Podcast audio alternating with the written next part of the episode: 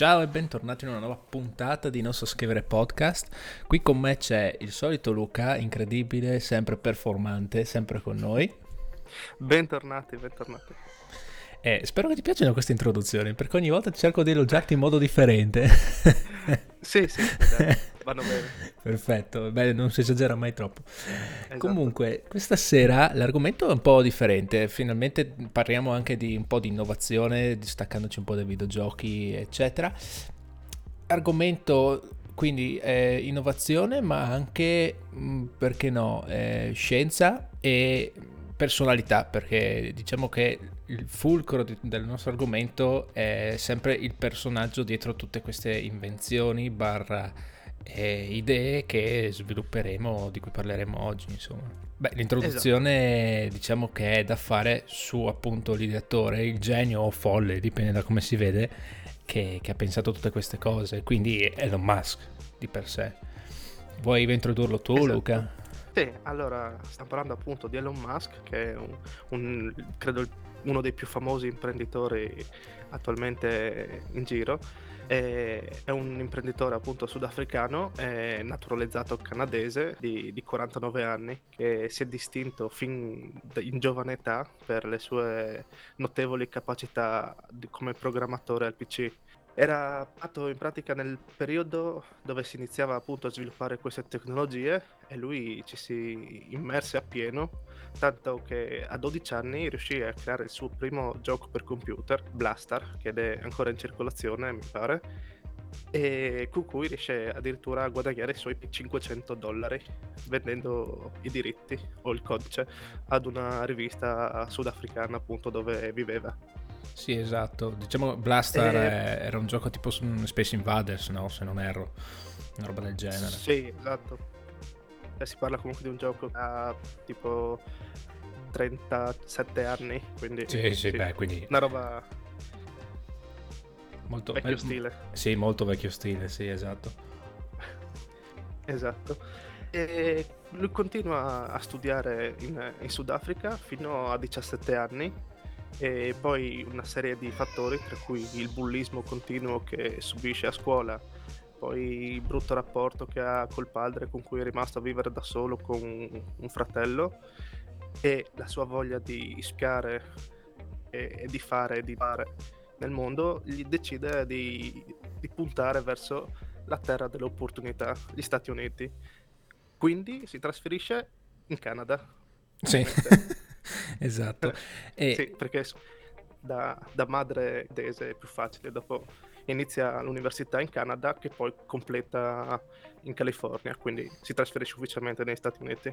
Esatto, sì, diciamo che anche in California eh, voleva con- continuare, anzi proseguire gli studi, ma fin da subito poi eh, perde l'interesse dello studio boh, nel, nel senso è sempre, è sempre, stato molto curioso e un lettore accanito, so che anche da bambino masticava libri, si nascondeva nelle librerie per, per leggere un sacco di roba, però diciamo che ha abbandonato gli studi per aprire la sua prima azienda col fratello.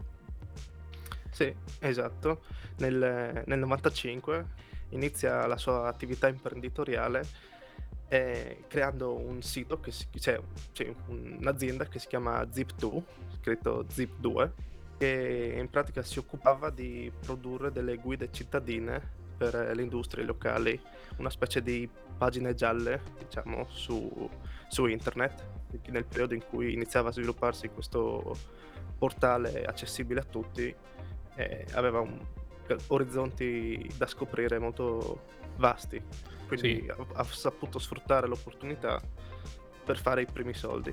Sì, infatti è stato un visionario perché praticamente nessuno credeva nella, nella nuova internet che stava appena appena nascendo e forse è stato uno dei primi a investire a delle idee e del tempo per fare qualcosa di utile su quella roba lì.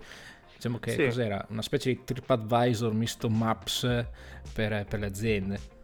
Sì, esatto, in cui le aziende appunto potevano crearsi il loro spazio per, per farsi vedere. Beh, è utile perché diciamo boh, anche se non era molto diffuso, ti permetteva di avere una visibilità molto ampia per chi lo utilizzava, insomma. Esatto, se poi lui si occupava proprio fisicamente di, della scrittura di, del programma, quindi era, lavorava fisicamente lui anche all'inizio. Sì, e so che invece il fratello faceva il commerciale e andava in giro a vendere questa idea qua. Esatto. E questa azienda qua ebbe un notevole successo, tanto che nel 99 la Compaq, che è una grossa casa, acquista Zip2 per la bellezza di 340 milioni di dollari. È un bel e... colpo per due giovani sì. imprenditori così. Infatti Musk si trova a 28 anni con la bellezza di 22 milioni di dollari in saccoccia. Curioso cosa, come li ha spesi all'inizio.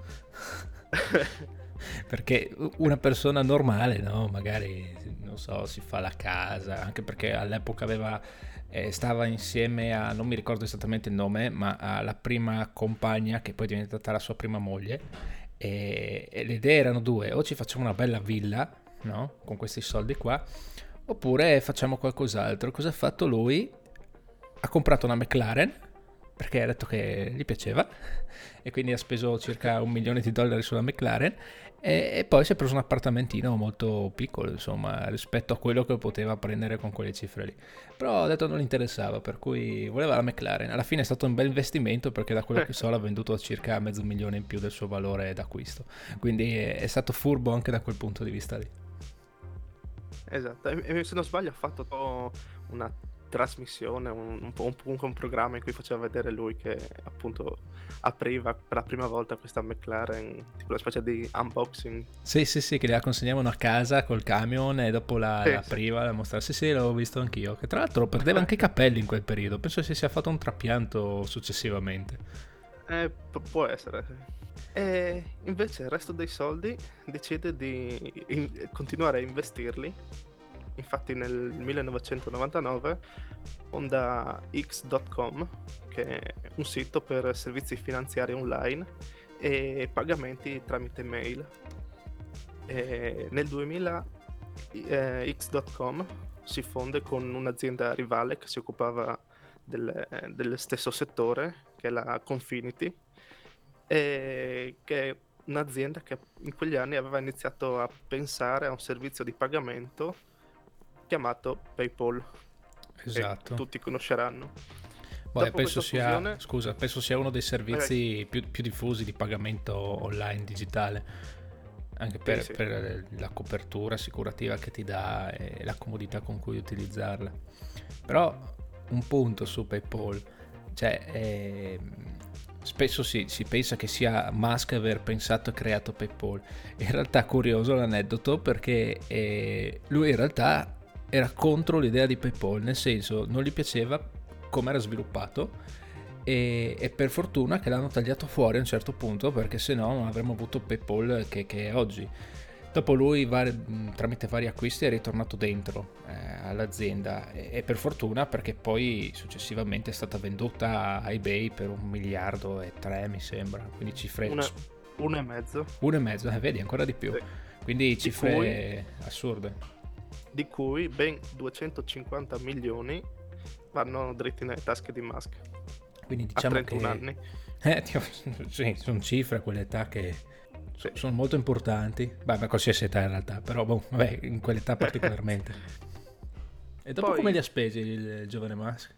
Eh, non contento, eh, nel 2003 eh, iniziò ad appassionarsi al, al settore delle, delle auto elettriche eh, conobbe anche un, un, noto ingegnere, ma, eh, Martin Eberhard, era anche lui appassionato di auto elettriche, era esperto in, in batterie e, e, e, tutto quel settore. E si misero un po' a discutere finché trovarono una piccola società creata da due ingegneri, eh, anche loro appassionati al settore, e questa piccola società che hanno creato i, questi due ingegneri si chiamava Tesla in onore al, al noto inventore. inventore. Sì. Beh, anche esatto. questo è un altro aneddoto simpatico perché anche Tesla si associa a Elon Musk come fondatore e creatore, in realtà lui è entrato come investitore, diciamo così. Esatto, perché appunto lui con Eberhard eh, venne a sapere di questa piccola azienda che era appena stata creata, quindi aveva bisogno di soldi, si presentò lì, parlò e disse bello e buttò lì sul tavolo 6 milioni e mezzo di dollari, giusto per, per rompere il ghiaccio. Esatto, e per fortuna perché dopo sappiamo bene come è andata a finire, nel senso lui è entrato con una partecipazione sempre più importante e anche in momenti di crisi ha messo soldi di sua spontanea volontà e tasca soprattutto e portando più esatto. o meno Tesla dove è adesso insomma con le sue decisioni. Esatto, dopo due anni dal, appunto dal suo ingresso in Tesla riuscirono a a produrre il primo prototipo di auto elettrica, che era la Tesla Roadster, che fu diciamo il punto di svolta per quanto riguarda le macchine elettriche, perché prima erano eh, brutte, poco potenti, con pochissima autonomia, ma pochissima proprio, si parla tipo di 50 km Invece con la, la, Tesla Roadster si parlava di prestazioni comunque da auto sportiva con autonomia di circa 400 km, quindi fu veramente una svolta per quel settore. Assolutamente, poi diciamo che è stato precursore, oltre dell'auto elettrica con una grande autonomia, di, di, un'auto elettrica che puntava anche a essere piacevole da guidare, che prima, santo Dio, se, se guardiamo le le, le, macchine elettriche che avevamo in quell'epoca c'era la Panda, Panda E, non mi ricordo esattamente come si chiama, ma la Panda, cioè capiamoci, Panda e Tesla Roadster, due mondi completamente diversi. E, oppure c'era la, l'MG, però faceva delle macchinacce brutte, proprio brutte. E quindi diciamo sdoganato anche l'elettrico come macchina anche divertente perché insomma la Roster per quell'epoca era una macchina molto prestante mm, basata sulla scocca della Lotus quindi molto leggera che, che venne ceduta diciamo così come, come, proprietà. E, mm, e, in più, in più e, ehm, Tesla diciamo, ha fatto lo step passando dalle batterie in piombo a quelle a celle di litio, che insomma è uno step abbastanza importante perché ha rivoluzionato l'immagazzinamento dell'energia elettrica almeno per l'automotive. Esatto, sì, andando a ridurre dimensioni, pesi, eh, facilitandone la ricarica, eh, eccetera. E, e... Poi, poi boh, parliamo anche delle difficoltà perché adesso sembra tutto figo che le Tesla sono delle figate, però non è stato tutto rose e fiori.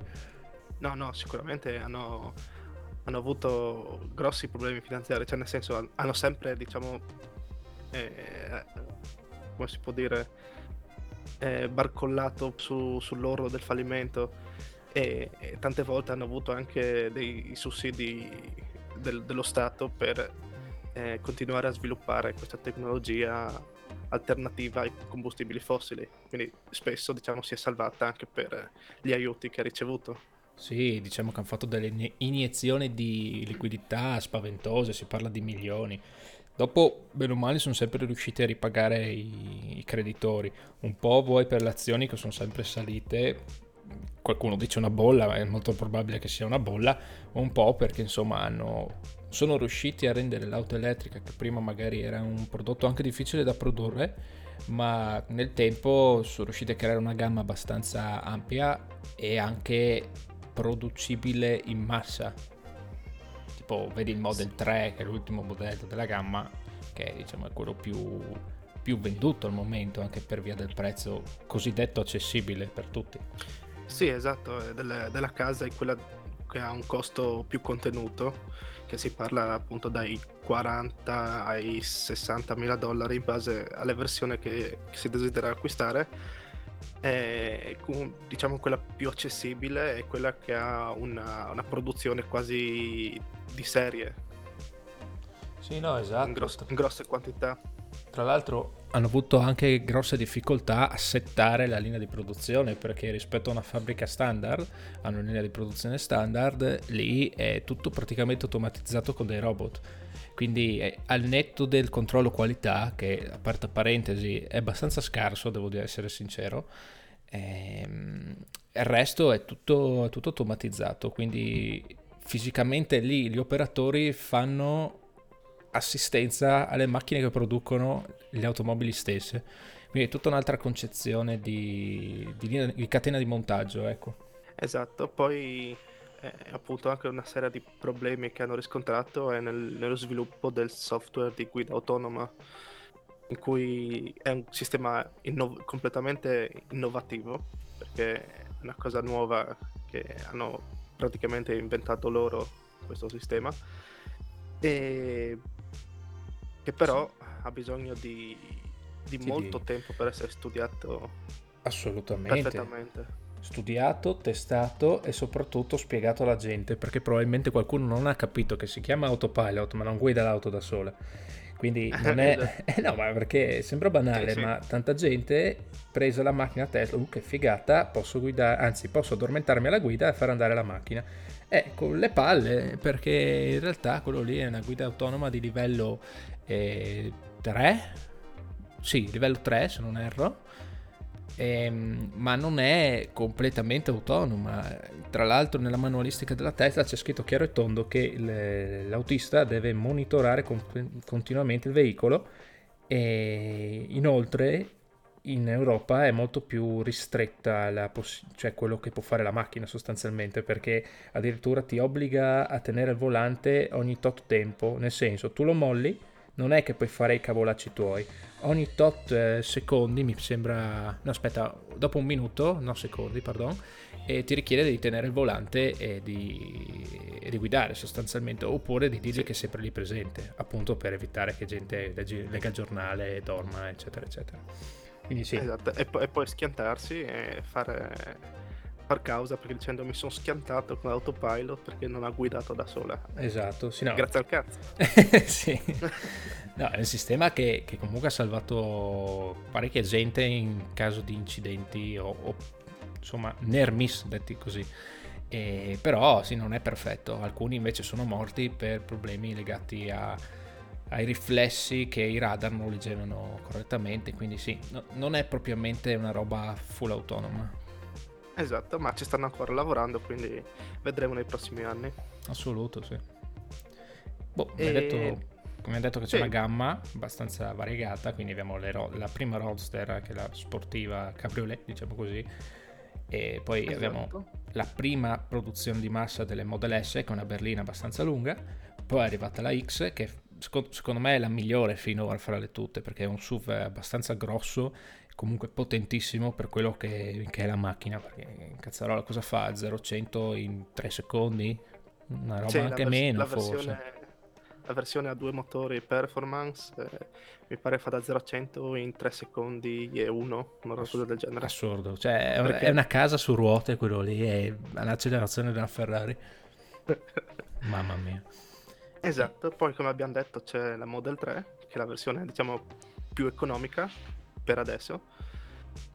E, poi boh, dopo ci sono boh, a parte il Model Y che è un altro modello tra virgolette di massa che è l'X un po' più piccolo diciamo così boh, dopo c'è il Cybertruck che è una macchina per cagare fuori dal boccale perché cioè, è, molto, è molto prototipale ancora cioè, non, non, è matricolabile così com'è è tutta spigolosa bellissima a me, a me piace ma, però ma c'è, c'è, il motivo per cui è così spigolosa sì, cioè, non boh, è che l'hanno sì. fatta così spigolosa perché volevano farla spigolosa no no l'hanno fatta chiaro. così perché è fatta Mm, con un, un, telaio esterno in, eh, in, acciaio inox, che è un inox particolare che hanno sviluppato per, la, la, per i razzi spaziali. E, e questo acciaio ha spessore 3 mm e non può essere piegato con le, con le forme di una macchina tradizionale. Quindi hanno dovuto lasciarlo piatto e saldare le giunture. Quindi è venuto fuori tutto quello spigolo che si vede. Sì, sì, boh, è, è molto futurista, fa molto cyberpunk, giusto per tornare sempre su, sull'argomento. No, a parte gli scherzi, fa molto futuristico, e, però ovviamente non è conforme a quello che richiede la legge, almeno qua in Europa. Dopo in America sai che puoi fare quel cavolo che vuoi, no? Puoi anche andare in giro con un carro armato, in autostrada, che tanto eh, nessuno ti dirà mai niente. Però, ad esempio, un, una piccola differenza che eh, fa vedere che forse in, in America sono un po' più restrittivi rispetto all'Europa. E il prototipo che hanno presentato eh, non aveva gli specchietti retrovisori laterali perché hanno, si basa sullo specchietto retrovisore centrale che è un display collegato a una fotocamera posteriore In Europa si può fare questo, invece negli Stati Uniti non puoi, devi avere gli specchietti. Quindi Eh, sì, adesso corretto.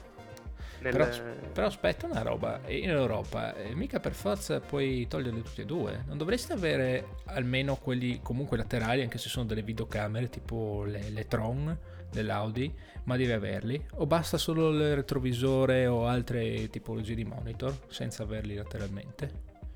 Da quel che ho letto basta solo il monitor. Ah, boh, può essere. Boh, comunque basta vedere dietro, insomma. Esatto, Boh, comunque nel, nel 2021 probabilmente ci sarà un- una piccola modifica ris- a questo co- prototipo di Cybertruck, quindi vedremo cosa, cosa tireranno fuori. Boh, dopo Anche per, anche per il discorso eh, del- dell'assorbimento degli urti, perché quello lì è Vabbè. un, un blocco di, di acciaio estremamente rigido che in con- caso di urto trasferisce tutta l'energia nel blocco di carne che c'è tra il volante e il sedile. Quindi eh, i problemi si, si concretizzano lì. A parte quello, ma trasferisce anche tutta l'energia cinetica al blocco di carne che si trova davanti al paraurti ad altezza collo.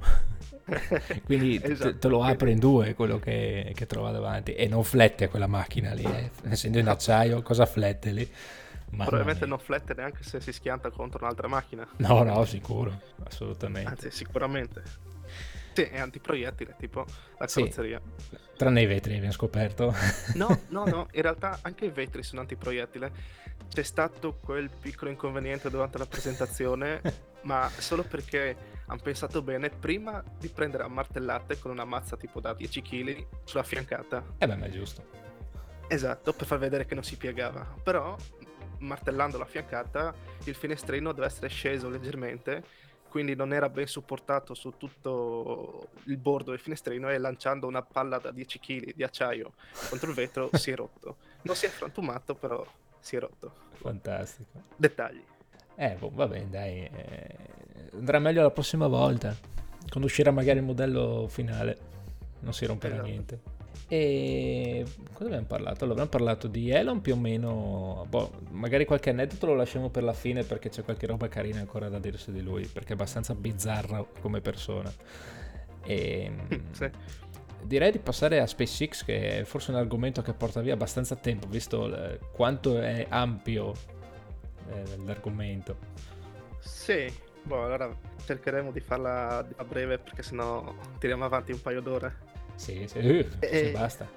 Allora, eh, siamo nel 2002, quindi un anno prima che Musk eh, entri a far parte della società Tesla.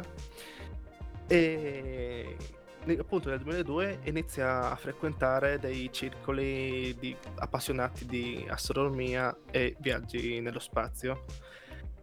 Allora, insieme a altri ingegneri specializzati nel settore, perché appunto non può essere specializzato in tutto lui, quindi si affida ad, ad altre persone, eh, decide di fondare la prima azienda privata per la costruzione di vettori spaziali riutilizzabili.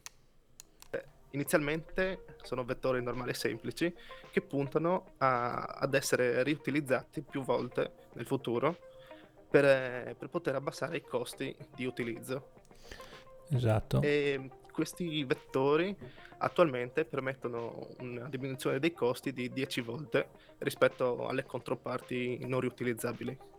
Sì, considerando che adesso io non so quanto costi un vettore, ma eh, si parla di milioni di decine di milioni di dollari probabilmente, eh, riutilizzare il vettore è un risparmio non indifferente, immagino. Sì, sì, esatto, è anche e soprattutto questione di, di tempo, perché costruire un vettore nuovo, lanciarlo e dopo 8 minuti dell'accensione eh, farlo precipitare in mezzo all'oceano sono centinaia di milioni buttati veramente in mare. Quindi Beh, assolutamente. poterlo ma- riutilizzare è un risparmio sia di tempo che di soldi. Sì, e ho un aneddoto su questa cosa qua, perché all'inizio so che lui aveva un'altra idea. Siccome non voleva spendere troppi soldi per creare eh, da sé il, il vettore, aveva pensato bene, visto che i russi stavano dismettendo dei missili eh, di derivazione militare, di andare in Russia per trattare con loro e comprarlo, no? E portarselo a casa da cui poi partire per il suo progetto. Allora so che è andato là con una squadra di suoi fedelissimi, ha parlato un po' con i russi che l'hanno guardato un po' storto e ha detto ma cosa ci stai chiedendo di comprare un missile nostro? Fa, eh sì, eh, se volete ve li do anche cash insomma. E, insomma l'hanno guardato male e gli hanno detto ma, ma noi non ti diamo niente assolutamente e anzi l'hanno guardato disgustato, così lui ha detto disgustato e, e un suo collega ha riportato anche che i russi in segno di disprezzo gli hanno sputato sulle scarpe. Quindi lui è andato via affranto dalla Russia, ma neanche troppo perché dopo probabilmente gli ha fatto un culo tanto visto i risultati che sta portando a casa. E, e niente, non è riuscito a, portarti, a portarsi a casa un missilotto. Peccato perché insomma i cash ce li aveva, voleva spenderli, ma i russi non, non sono stati molto collaborativi. E boh, probabilmente è andata meglio così, visti i risultati che sta riuscendo a portare a casa in questi periodi. Beh, assolutamente, perché probabilmente non avrebbe progettato le, i suoi vettori così come sono oggi, se fosse partito da una base già bella pronta, chi lo sa. Esatto, perché appunto lui di questi vettori, eh, l'azienda ha progettato proprio tutto, tutta la struttura, dal, dai serbatoi alla, tutto l'esterno del razzo e anche i motori che sono stati eh, inventati da, da, un certo Miller, mi pare.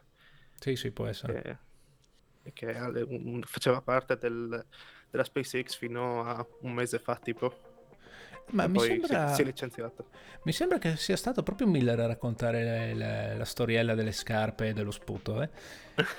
se non erro. Quindi sì, diciamo che è proprio uno dei primi che purtroppo è andato via adesso. Ma perché è andato via? Non mi ricordo. Ho letto la notizia, ma non, non, non ricordo. Mm, non ho letto i dettagli, ma comunque credo. Cioè, lui è stato l'inventore dei motori Merlin, che sono mm-hmm. quelli che equipaggiano i, i, razzi Falcon, che appunto sono la, la, il vettore tipico della SpaceX. E credo perché adesso hanno raggiunto uno sviluppo quasi definitivo e quindi non, non ci sia più lavoro da fare. Sì, sì, diciamo su quel, che... Su quel motore lì.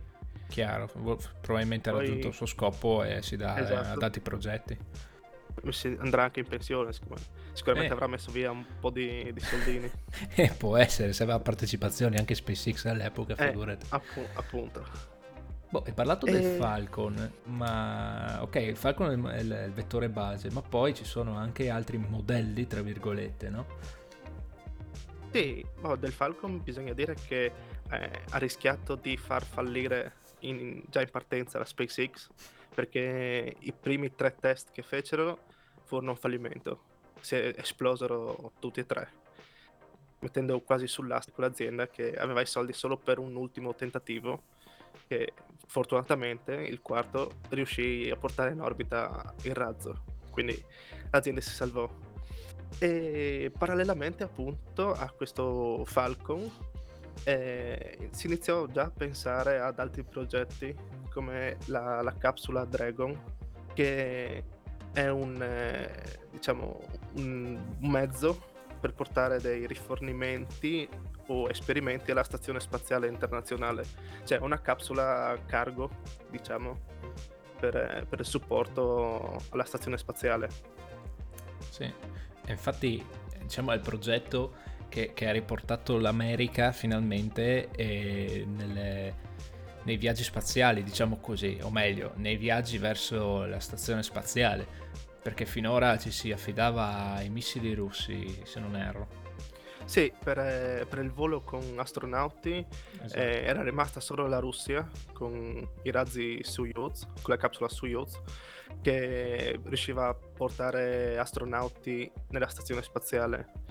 E con la capsula Dragon versione 2, di cui c'è la versione cargo, quindi solo per materiali, e la versione Crew Dragon, quindi per, per equipaggio, gli Stati Uniti sono riusciti finalmente a portare astronauti americani dal suolo americano verso Stazione Spaziale Internazionale, che non capitava dalla dismissione del, dello shuttle, quindi circa 15 anni fa.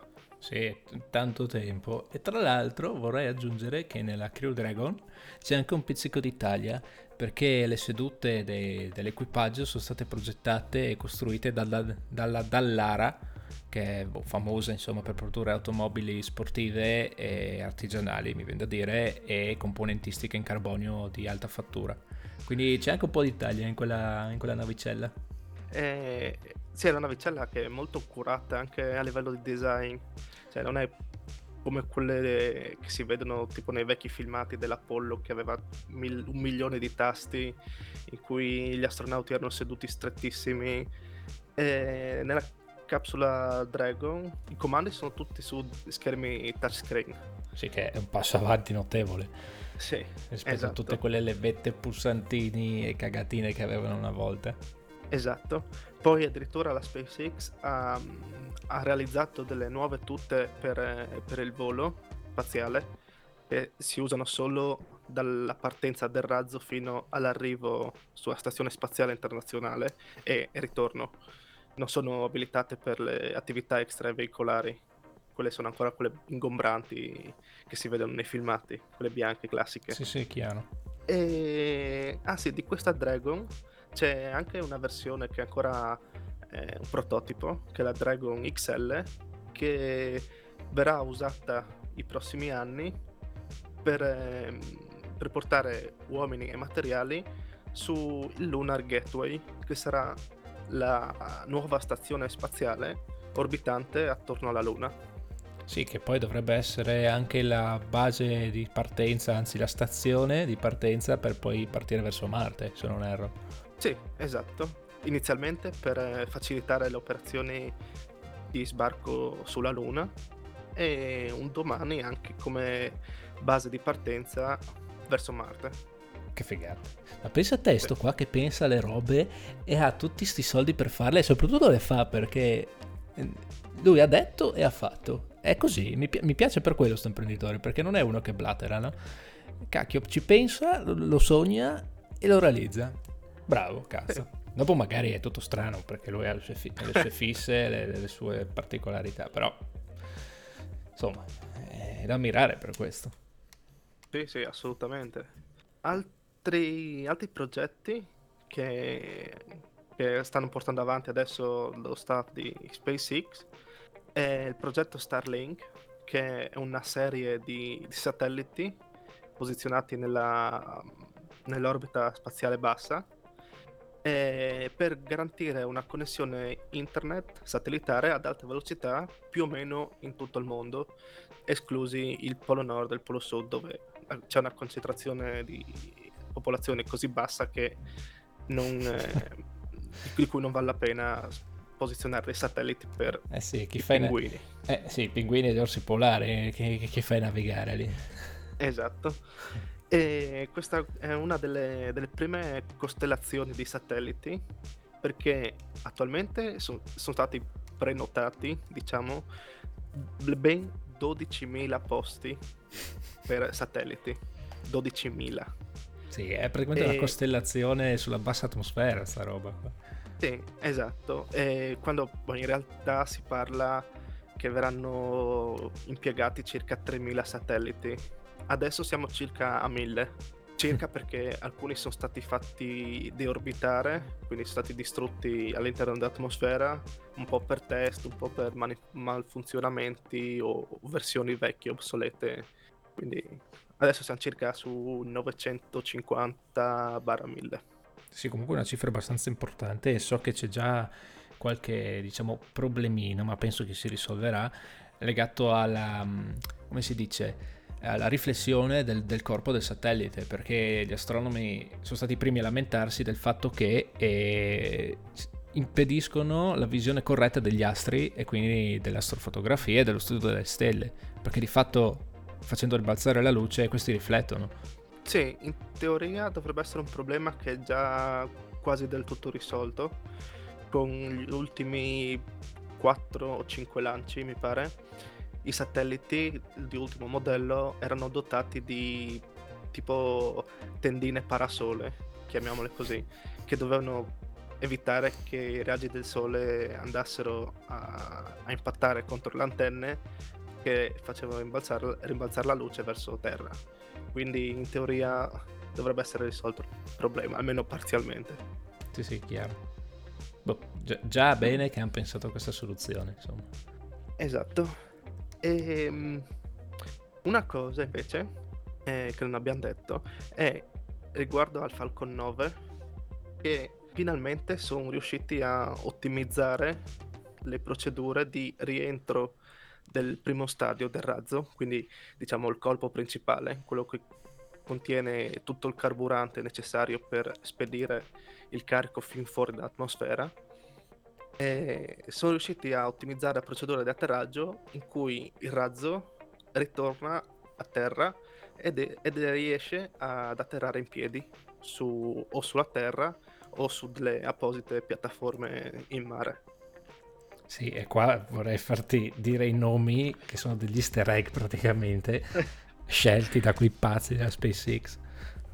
Allora, eh, ci sono le due chiatte principali, che sono delle piattaforme automatiche, quasi dei droni, che vengono trascinate dai rimorchiatori fino in mezzo all'oceano. Si parla di 600 km dalla costa.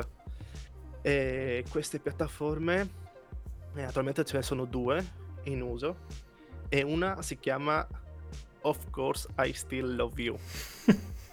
esatto. E l'altra si chiama Just Read the Instruction. sono, sono, dei nomi particolari. Che figata. E, e, poi ci sono, cioè su queste piattaforme qua, dopo il razzo riesce ad atterrare vertical, verticalmente eh, al centro di questa piattaforma. Dopo la piattaforma viene riportata al costa e dove vengono fatte le piccoli lavori di manutenzione per poi riutilizzare il razzo. E un'altra parte del, di questo vettore che viene riutilizzato molto facilmente sono i fairings, che sono in pratica le coperture che coprono il, razzo, cioè il, il, il carico i, sat- i, vari satelliti che vengono portati in orbita nel, nella fase di, di, ascesa, per questione aerodinamica ovviamente. E questi fairings si, si sganciano a, poco dopo allo spegnimento dei motori principali e anche loro con un sistema di paracaduti, eh, paracadute automatici, eh, automatizzati, vengono, si tenta di recuperarla al volo con due navi con delle gigantesche reti sopra. E anche queste hanno nomi particolari, tipo una si chiama Go Miss Frey e l'altra si chiama Go Miss Shift.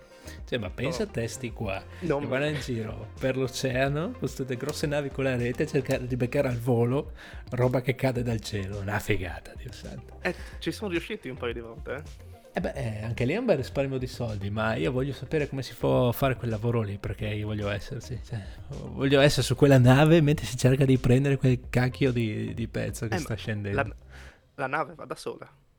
Ho capito, ma ci sarà un equipaggio a bordo che poi... Sì, c'è l'equipaggio, ma comunque non, non guida, cioè nell'istante di cattura non guida la nave, l'equipaggio viene guidata da sola che in pratica c'è il sistema di, di, guida che è in collegamento col sistema che regola il paracadute della, del fairing per riuscire diciamo, a farli coincidere nel punto in cui eh, dovrebbe toccare il mare. Ma cos'è il sistema radio barra GPS? Sì, sì, sì, GPS. Sì, sì. Anche, anche le, le, due, le due piattaforme di atterraggio hanno un sistema GPS che re- re- può regolare i motori la- della piattaforma per tenere in posizione la piattaforma anche con il mar mosso, ma con una precisione di mi pare 3 metri per riuscire a, a prendere il, il, razzo al volo. Eh, tanta, tanta roba questo programma spaziale. Boh, però sì, lo, sì. lo scopo principale perché lo sta facendo il fenomeno? per, per, per, eh, per, andare su Marte alla fine.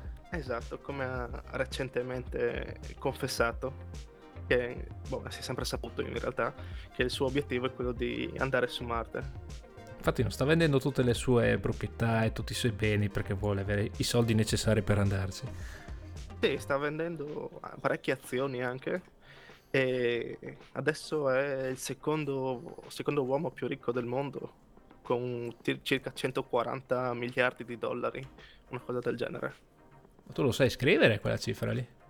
Eh, no. Mamma mia. troppi, troppi zeri. No, boh, a, par- a, parte le cifre, però boh, eh, vuol dire che lui cioè, è molto fiducioso. Perché sì, sì, perché tutto... adesso, adesso la SpaceX sta puntando forte con il progetto Starship, che in pratica è la, una nave spaziale, diciamo, che inizialmente servirà per portare gli uomini sulla Luna, se la NASA accetterà il progetto, e è un domani, un domani intendo, cioè Musk intende 2024, ma sì, le sue affermazioni sono sempre parecchio ottimiste. Molto. E quindi per portare l'uomo su Marte. Loro, boh, cioè, eh. Musk dice che già nel 2024 dovrebbe riuscire a spedire solo cargo su Marte, quindi per il volo umano ci vorrà un po' più di tempo, ma comunque il volo materiale sarà fattibile secondo lui nel giro di pochi anni. Eh sì, molto figo. Boh, si sa che probabilmente il primo equipaggio che arriva là è sacrificabile, perché purtroppo le sì. condizioni sono quelle che sono. Però, insomma, è importante perché vuol dire che l'uomo si sta sempre più spostando su un'esplorazione spaziale di un certo livello. Esatto, e mi pare che Musk aveva detto che sarebbe disposto a, ad essere tra i primi a partire per andare su Marte, però sì. Ma su quello Secondo li credo, ci... secondo me li credo su quello. No? Tu dici di no? Secondo me ci ripenserà. ecco. Credo che ness- nessuno vorrà partire per primo perché sì. Ma secondo me invece c'è qualcuno che si offre volontario come pioniere di quella roba lì. Sì, sì ben pagato sicuramente. Ma sicuramente ben pagato e comunque con le palle perché hai quasi, non dico la certezza, ma hai un buon 30% di riuscita e un 70% di, di, non riuscire, probabilmente anche più basso la percentuale di, di successo. Sì, sì, poi magari con, con, gli anni riusciranno a perfezionare tutto il sistema di, di volo e tutto per rendere più affidabile. Sicuro, comunque stanno nel giro di due anni, quando hanno presentato il primo prototipo della Starship, eh, sono riusciti a passare da un prototipo assemblato così rapidamente alla meno peggio per far vedere che forma avrà fino a pochi giorni fa in cui sono riusciti a far volare il prototipo chiamato SN8 eh, fino a 12 km e mezzo di altezza per poi schiantarsi al suolo sì è arrivato a 12 km, poi ha iniziato la sua planata, o come si dice per citare un famoso film, quello non è volare ma è cadere con stile. e, sì, ha avuto un piccolo malfunzionamento ai serbatoi per i motori che si occupano di rallentare il razzo nel fase di atterraggio e è arrivato un po' troppo veloce ed è esploso brutalmente. Eh, peccato anzi, perché era andata bene. Anzi, come dicono in SpaceX, eh, ha subito un RAD, R-U-D, Rapid Unscheduled Disassembly, quindi uno smontaggio rapido non previsto. che figata. Mi piace quando sono acronimi perché insomma prima li pensano e poi sì. di solito cercano sempre di tirar fuori roba abbastanza figa. Ma sì, perché comunque nella loro ottica non è un fallimento. Ah, no, beh, perché anche, anche, gli altri prototipi, appunto questo qua era SN8, ce ne sono stati altri 7 prima, di cui 3 sono riusciti a fare un piccolo balzo di 150 metri. Il resto sono tutti andati distrutti durante i test. Perché avendo una società privata, diciamo, e piccola, e non dovendo far rapporto a aziende governative, possono permettersi di rischiare di distruggere dei prototipi senza, grossi, eh, senza grosse ritorsioni. Sì, sì, beh, i soldi ce li mettono loro, per cui fanno un po' quello che eh, vogliono eh, della serie. Sì, sono tutti finanziatori privati che mh, mm, ogni, ad ogni campagna di finanziamento buttano lì tipo qualche miliardo di dollari quindi sì, non, non c'è problema, loro. dai. Facciamo esplodere i missili tranquilli. esatto. Però in questo modo riescono a capire quali sono i limiti e, e a perfezionare e sembra che ci stiano riuscendo alla grande. Eh, boh, abbiamo fatto una buona panoramica sul programma SpaceX. Ovviamente boh, non sono gli unici che fanno questi programmi spaziali, perché c'è anche l'ESA, che è l'ente europeo, ci sono i russi, ci sono i cinesi, ci sono gli indiani. Sì, ci sono anche, anche, altre società americane, ma sono brutalmente in ritardo con quei programmi. Assolutamente, sì. E adesso cosa dici? Passiamo a uno dei prossimi progetti suoi, perché ne ha parecchi, e quindi magari facciamo una rapida panoramica di quelli fighi che sta facendo e poi magari diciamo qualche easter egg eh, del personaggio, così per chiudere. Sì, allora, eh, un altro progetto eh, importante eh, è stato l'acquisizione di Solar City nel 2006, che era un'azienda che si occupava di prodotti legati al fotovoltaico per uso domestico e industriale e che appunto è stata acquistata dopo da, da Tesla nel 2016 e quando Musk diciamo ebbe un periodo in cui fu particolarmente sensibile rispetto al riscaldamento globale eccetera quindi puntò anche su questo settore sì diciamo che è figo perché eh, Solar City come dice il nome praticamente è autonoma per quanto riguarda la produzione di, di energia Esatto. Ed è una roba allucinante da vedere. Diciamo che poi la tecnologia l'hanno utilizzata anche per le varie gigafactory. E quella cosa Califor- no, californiana eh, in Arizona dove si trova? Eh, no mi pare non mi ricordo mi pare in California in California Boh, ok, e l'hanno utilizzata per la Gigafactory in California e anche per la futura, da quello che so, Gigafactory a Berlino. Anche lì siamo dei fenomeni. Cioè, lui è venuto in Europa e ha detto: Sentite, chi di voi mi dà uno spazio per costruire una Gigafactory? Sono venuti dagli italiani, eh, non avevamo spazio. Io, poi, come avete spazio? Eh, no. Dopo va dai tedeschi e boh, boh, vieni da me, tranquillo, te la faccio costruire io. Così abbiamo perso anche quell'indotto lì. Boh, vabbè, ma è una parentesi abbastanza polemica, per cui passiamo oltre. Sì, che è meglio. Eh, sì, infatti. E quindi sì, diciamo che ho utilizzato quella tecnologia anche per eh, fare una, un'industria green da quel punto di vista. Poi un'altra, un altro progetto di Elon Musk eh, è stato l'Hyperloop, che eh, risale al 2013, che riguarda un progetto per un, una capsula per il trasporto di persone all'interno di, di tunnel. Eh, questa capsula, eh, secondo i suoi progetti, avrebbe dovuto viaggiare eh, in questi tunnel a circa 600 km orari, mi pare. Sì, mi sembra. Tipo fare da Los, Angeles, da Los Angeles, a San, Franci- a San Francisco in mezz'ora e sono circa 600 km quindi forse anche qualcosa in più. E questo qua è stato un progetto che lui fece, ma lo lasciò aperto perché era parecchio occupato sia con Tesla che con SpaceX, per cui non aveva tempo di seguire anche questo e lo lasciò libero a chi volesse sfruttarlo.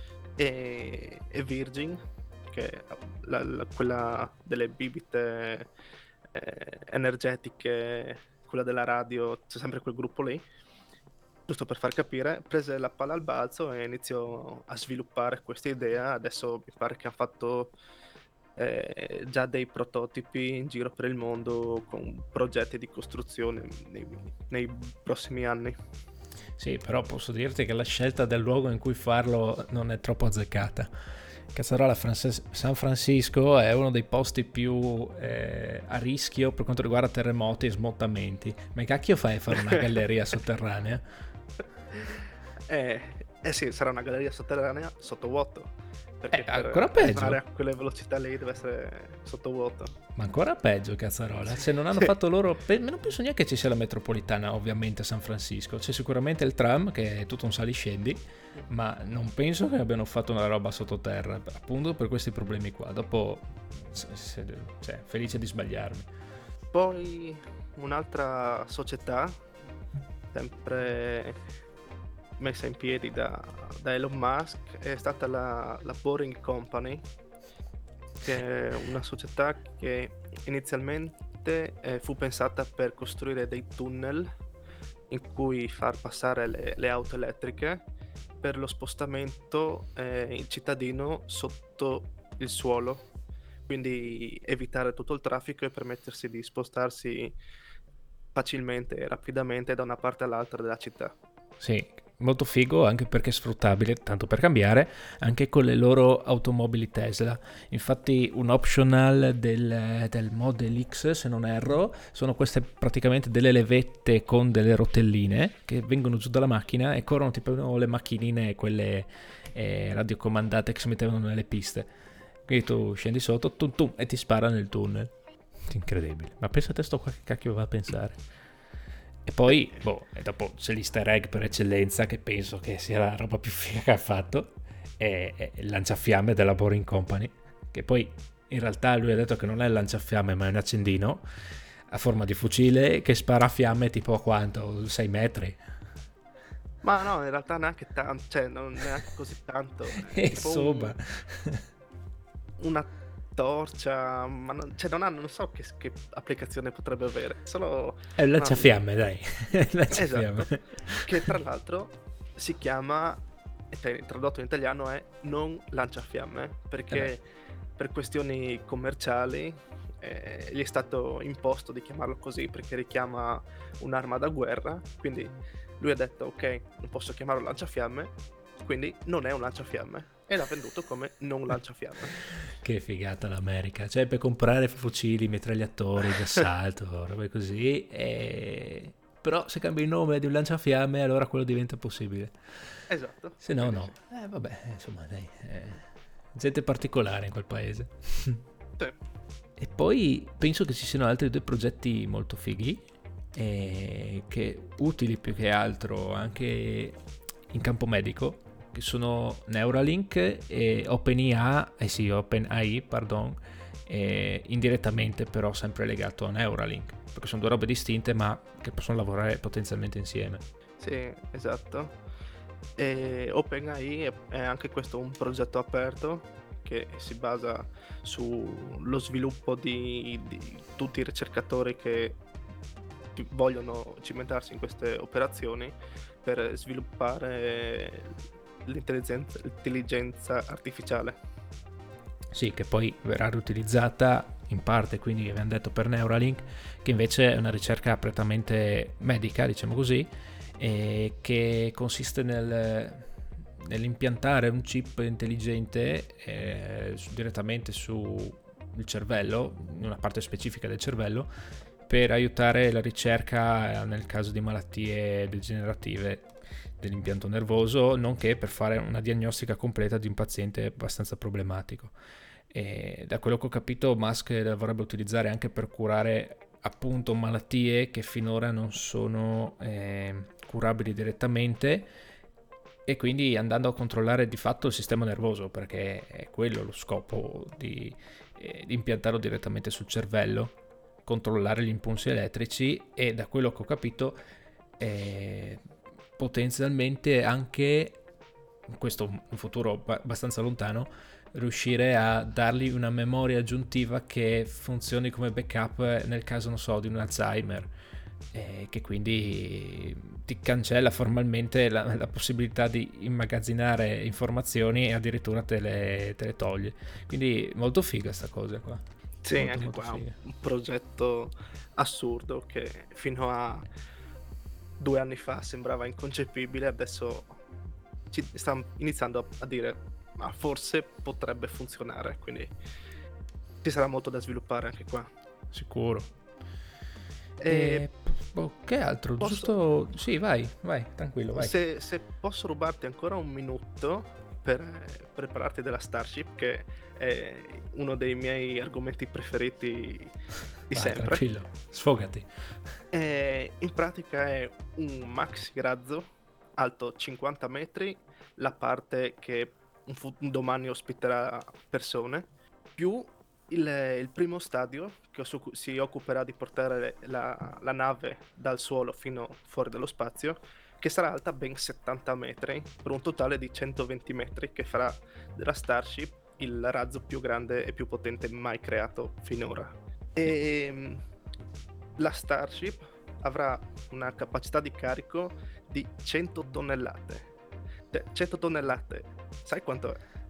Hai presente i pancali dei sacchi di cemento che vedi dai fornitori? Maledetto, sapevo che inserivi sta cazzo di, di, di, di roba qua. Malede... Que, quel male... quella persona è proprio malvagia perché cazzarola l'ha fatto entrare. Non so se avete mai visto un video su YouTube ultimamente. Porca boia, è un cancro quella persona. Basta quella pubblicità, basta. Mamma mia. Ecco, Starship può portare 67 pancali di cemento. Direi che dopo sta roba qua possiamo Chiuso chiudere qua. perché veramente siamo alla frutta. Santo Dio. Ok. Vabbè, dai. E... Beh, spero insomma che vi sia piaciuto questo discorso sulla tecnologia che sta sviluppando sto pazzo e spero che un domani sia utilizzabile e sfruttabile un po' da tutti, non solo da chi ha soldi, perché insomma questi programmi costano e anche chi la utilizzerà, il privato, uh, avrà un costo abbastanza elevato. E niente, Luca, ricordiamo dove ci possono ascoltare per le prossime volte.